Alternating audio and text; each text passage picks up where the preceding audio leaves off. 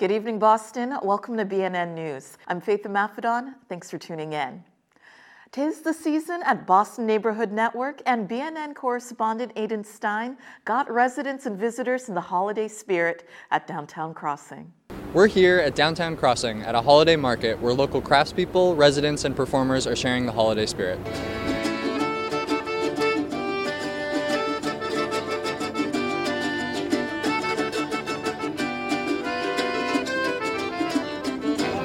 Is a downtown arts market here in downtown Boston. I've been down here for the last three years. Um, so here we have all artisans that hand make everything that you see. Um, so down here you'll be able to get unique gifts from one of a kind small businesses, which I feel like is important to support um, because we are what makes the world go around. We are part of the community, what keeps the community going. Um, and I feel like these are who wouldn't want something one of a kind and more interesting, you know, that really speaks to you. Visitors shared their reasons for making travel plans to Boston this winter. I'm a big Boston Celtics fan, so I'm here for the game tonight. So uh, yeah, yeah, we this is our second time here this year for a Celtics game. So yeah, just checking out some of the Christmas festivities going on. So we're planning on going to one of the festivals later this evening. So checking out those things as well while we're here. So we asked Bostonians what makes Christmas in the city so special. Last year was my first Christmas in Boston, and it was so wonderful. Honestly, uh, Christmas is like one of my favorites, favorite festivals. It's lighten up everywhere. It's cold, but yet so warm in Boston. Lights everywhere. Uh, also, the Commonwealth, uh, Common uh, uh, Garden, uh, the Christmas tree over there. It's so huge. I love it here. Love it, yeah. You know, I just saw the um, lighting of the tree. They really do a good job with that. My town, my city does a great job with that. Um, I don't know, everybody gets into it. Yeah, we're all pleasant and nice, I think. That's what I like about this season. Yeah. With another hectic year coming to a close, we asked what people are thankful for and what they're looking forward to in the new year. I'm thankful for my family. I'm thankful for my friends. I'm thankful that I'm able to travel. Um, just and that we survived this year. and uh, looking forward to more travel next year and uh, just more adventures and trying new things. I'm very thankful for life, for my family. Um, I had a really detrimental loss this year, so it's been challenging, but I'm also looking at the upside of it that comes loss, comes, you know, a renewal, and you can always start fresh and remember the good times. And I'm bringing that into the new year, try to have a more positive year because I know a lot of people have been struggling this year. I'm definitely looking forward to just celebrating more. Um, helping people have fun at their events and just enjoying life because we all know from being locked down that it's the people in our lives that make a difference. Spreading the holiday cheer from BNN, this is Aidan Stein for BNN News. On Saturday, Boston K 12 students had the chance to pick their own destiny at the BPS Showcase of Schools. On Saturday, parents and BPS students convened at the Bruce Bolling Building in Roxbury to explore the educational opportunities offered to incoming K 12 students. This is such an amazing experience for our parents to come in and have choice. I am an alumni of Boston Public Schools. And I, growing up, I didn't have choice. We just went to our neighborhood schools, and my school was around the corner. And there was really no other choices. It was just where you lived growing up in Boston. Now there's tons of schools here today, and it's so exciting that parents get to grab some information from every school and see what they like best for their children. Students have many things to consider when choosing a school, such as size, location, school hours, extracurriculars, special applications, and unique programs that could set them ahead of the game after graduation. This really is about empowering our families to come to be able to get the information they need to make really good decisions. I think at the younger grades, it's exciting. We get a lot of parents that, for the first time, are coming into BPS because their child is of school age or they've moved. And this is the chance for them to see all of the different offerings we have and schools we have. And most importantly, they get to talk to the people who are actually in that school, in that school community, and know it really well. Other parents, other students, or just the school leader and the staff who really every single day show up for the kids. The showcase gave young people a chance to speak directly to school leaders, ask questions, and find out what makes each institution unique. So, what the School Showcase does for families is it allows students the opportunity to really make an informed choice, which is very important and critical in the decisions that they make. So, our schools are here sharing all of the wonderful programs they have available, and it is extremely empowering for students and families to be able to understand what those programs are to make informed choices.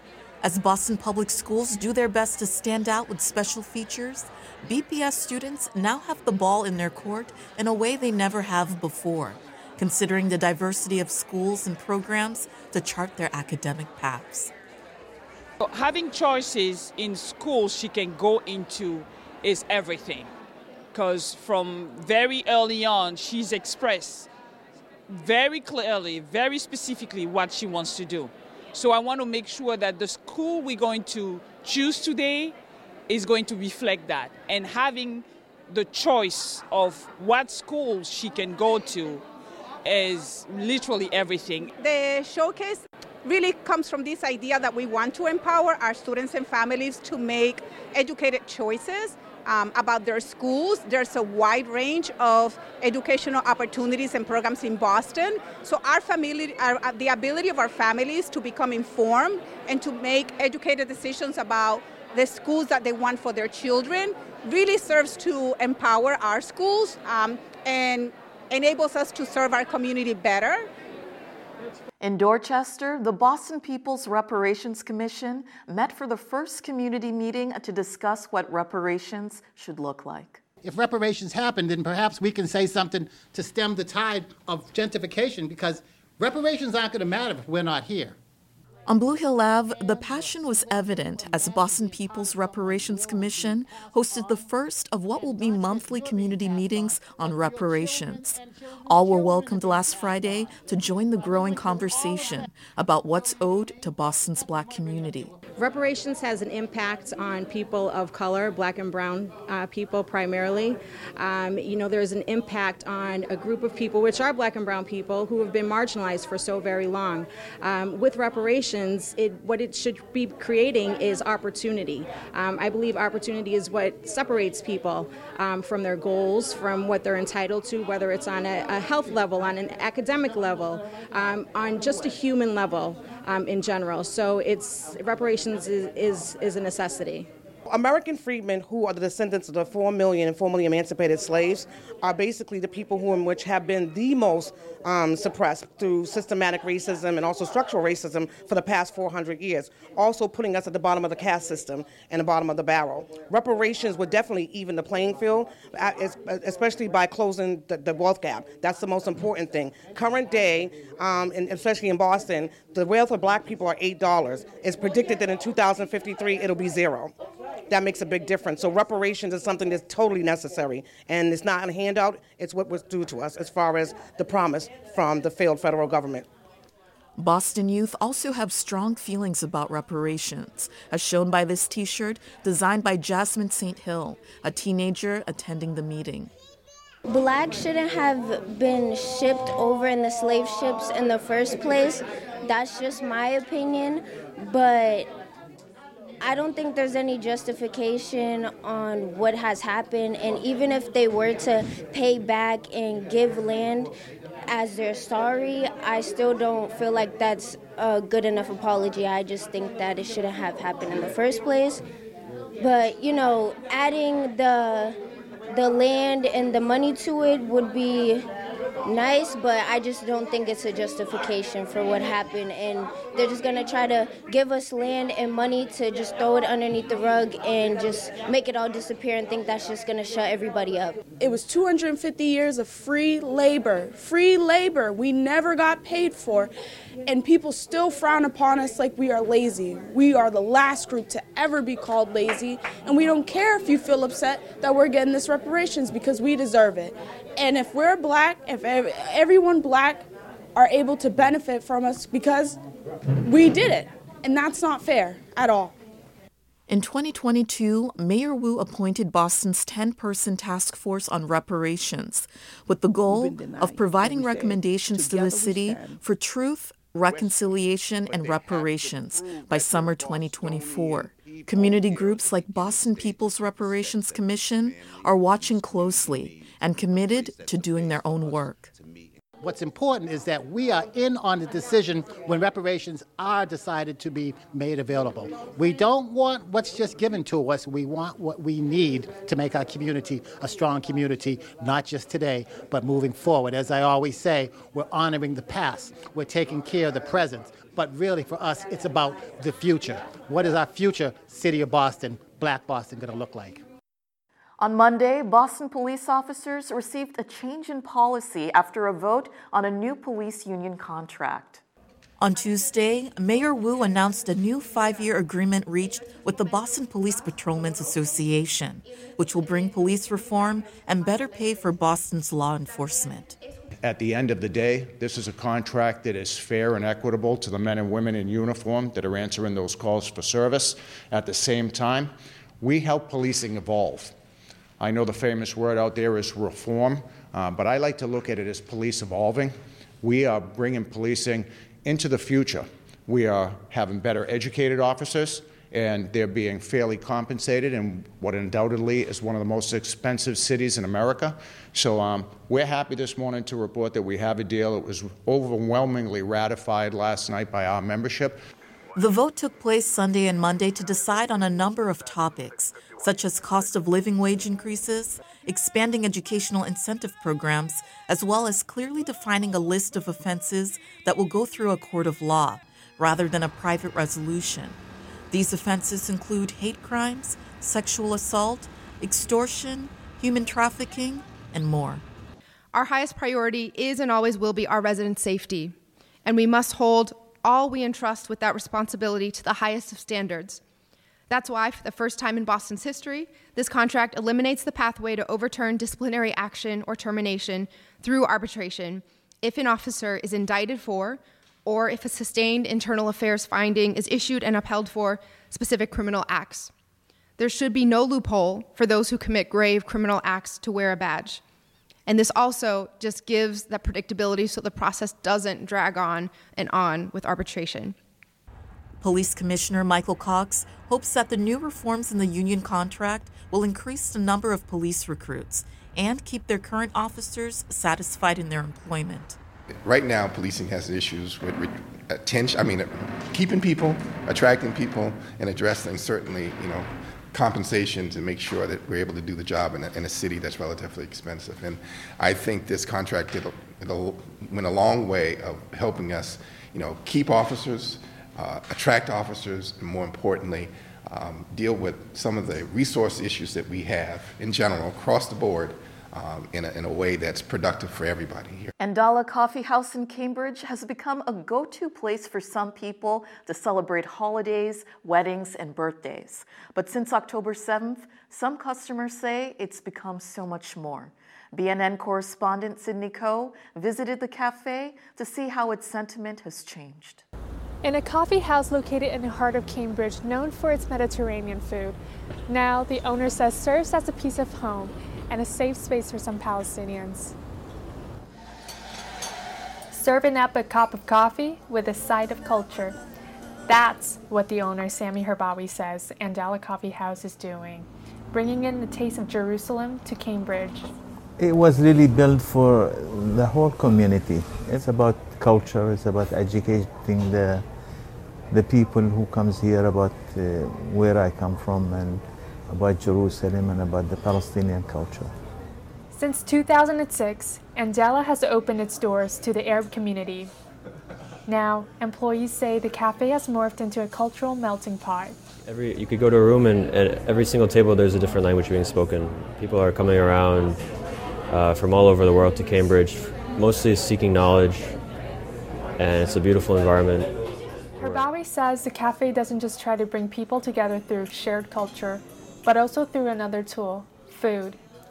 You know, I try to create dishes from what my mother used to make with lots of love and lots of kindness. Customers say that love is something they can feel right when they walk through the door. Probably my fifth time at Indala. I really love Indala. It feels like more homey than other coffee shops in Cambridge, so I feel like it does have more of that community feel um, compared to other coffee shops. Since the start of the Israel Hamas war, the Council of American Islamic Relations reported that incidents of hate crimes has nearly tripled against Muslims across the country. And that's why people say spots like these are so important. And there's a lot of anti Arab sentiment right now, Islamophobia.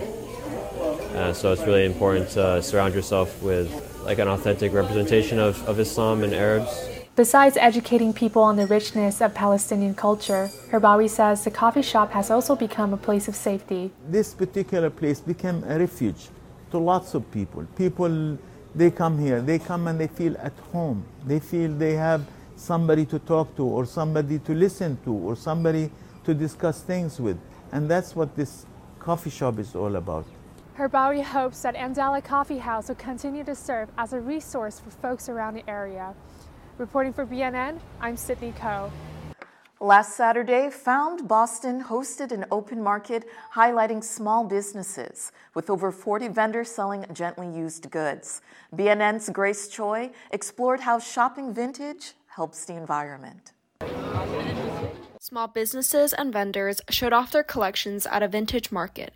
Morgan Verrocchio sells crocheted and handmade products from reusable fabrics. I think it's important because obviously we're in a climate crisis. Um, so you really should be more conscious about where you're spending your money, what you're spending it on, buying clothes that are going to last, that really mean something to you. Some consumers share Verrocchio's values.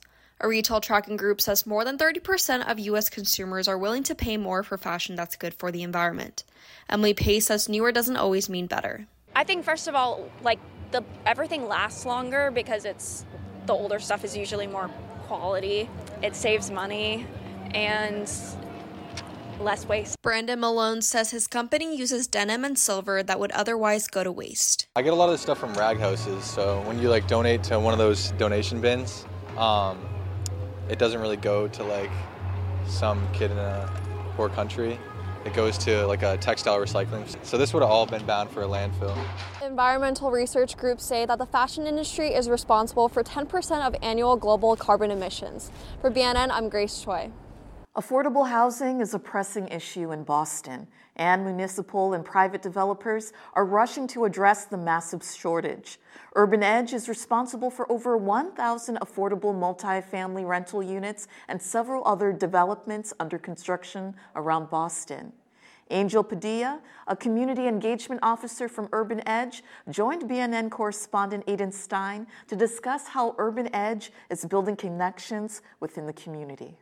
Urban Edge is a local nonprofit based in Roxbury. It's a CDC, which is considered a community development corporation, and what they focus on is affordable housing. Um, other uh, initiatives too, but the, the main gist of it is affordable housing and making sure that people have a place to stay. And can you talk a little bit about what you do as the community engagement officer for them? Yeah, yeah. So me personally, I so each community engagement officer has like obviously like a portfolio of like the residents and the units. But what I really love about Urban Edge too is this the, the these special projects. So for me, I do have Jackson Commons and residents or buildings, I would say. Sorry. Um, but the special projects is really like they, they really get my my gears moving. And the special projects that I'm focusing on are like youth oriented. So um, one of them is called the Partnership for Youth Advancement. And that's basically just an initiative that we're trying to push because Urban Edge being a CDC, we're not really a youth serving organization. So, you know, picking up the experts in the community or the community leaders and also community organizations that do focus on youth work, that's kind of like the essential uh, goal of um, just bringing that partnership together. And that excites me because, like, I, I always say that nonprofits tend to work in silos. So creating that cross collaboration is like key and really important for like not just youth, not just health, but just community work in general. That's really great. Um, yeah, you. I had wanted to ask you about the Partnership for Youth uh, Advancement. Um, can you talk about more so like what uh, you're trying to provide for youths in the neighborhood and like what other community uh, organizations you're trying to build and foster relationships with? Right. So I, like kind of like going off of what I was saying with this like cross collaboration stuff. I think it's like really important for organizations to, like I said again, uh, get out of the silo mindset. But um, I think coming together really is the most important thing that we could do for the youth of, the community. I think showing the youth that we're united together in this fight and showing them that that you know reflection of community and collaboration and partnership. Um, I think that's going to be empowering to the youth where when they're developing their partnerships and you know because we, we hopefully inspire the future to kind of reflect the work that's being done for the community. You know. Mm-hmm. Um, so, can you talk a little bit about the um, you, every year you guys put on an annual toy drive and Yep. you distribute over 700 toys. Um, can you talk about what the impact you see on like the families and, and uh, with a program like this on the community? Yeah, I didn't mention it before, but another one of my side projects, like youth oriented but family uh, oriented as well, is Strong Start. And kind of like tying that to the toy drive, I've seen, I've seen over time where parents come in and they feel hopeless. Like there's, there's no, uh, there's no, um, there's no solution to what they're seeing in the future, which is like, I'm not going to be able to get a gift. I'm not going to be able to get food for Thanksgiving. I'm not going to be able to, due to life circumstances. But the shift that I've seen is the fact that when parents come back, you know, year in year or year after year, you know, you see this this building effect, which is not like, okay, this person is always in need, or this person comes back this next year and they're in need. It's like this person is advocating for their community now. They're bringing another another person along. Sometimes they don't even participate in the toy drive because they've solidified something for themselves. So they're really just passing the word along, bringing people along with them. So I think that that is a great shift that I think is important to see because you want to see the people you serve become what you are for them, for themselves. That's really great. That's really great. Thank you. I appreciate that. Um, It was freestyle. So, yeah. um, obviously, one of the main things that Urban Edge uh, deals with is, is housing and affordable housing in Boston. Yeah. Can you talk about what uh, role your organization fills as it becomes even more important to be in shelter as it gets, you know, these cold months and the cold season? Yeah, I think um, as a, as a unit, I think Urban Edge is always on the edge, in a sense where it's like we're always fighting for exactly what we're saying we're fighting for, and I think like that consistency is important. I think um, just looking at the world of Boston right now, the circumstances that we're facing when it comes to like you know the crisis that we're, we're handling when it comes to the houseless, homelessness and affordable housing crisis and stuff like that. But I think it's really important for us to kind of be that example, you know, um, for other organizations or other CDCs. Um, but that's kind of what it made me think about. It made me think about like how we're not pioneering anything, but more so the history of Urban Edge and the origin of Urban Edge, which is based in community organizations or community members coming together to stop a specific system that was going to impact their community.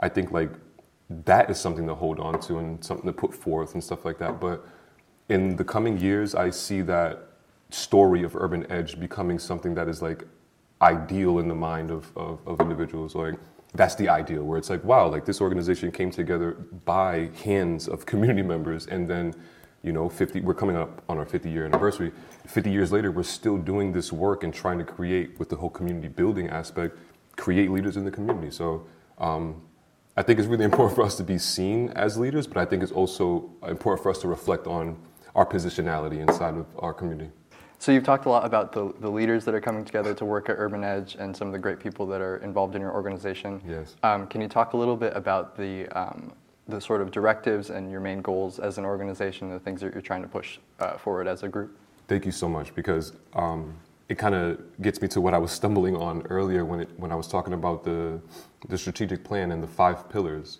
So as a whole, um, Urban Edge is focusing on the five pillars of their strategic plan, which at the core, if you can kind of see a visual, is like racial equity, and on the other sides you have affordable housing, you have community building, wealth building, and vulnerable populations.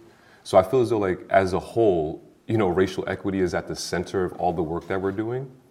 But, you know, we're collaborating with partners and other organizations to kind of like figure out how we fill in the, the, the outer layer of the pillar formation.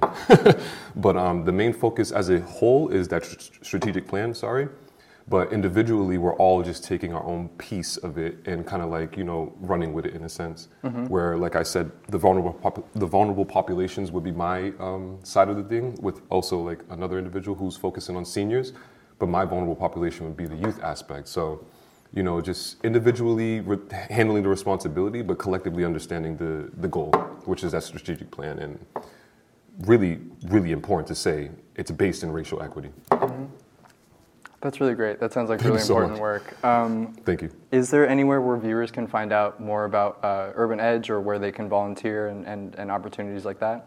Yeah, so um, on our website, uh, we have a little social media going when it comes to, I believe it's Instagram, and I, I believe we have majority of the social medias, but uh, urbanedge.org. Um, and uh, I would say also too, I think we're pretty, you know, staple. We're right here, 1542 Columbus Ave. Um, you know, the community is is what we're seeking to engage with, and the community is always able to access this building. You know, like we're here.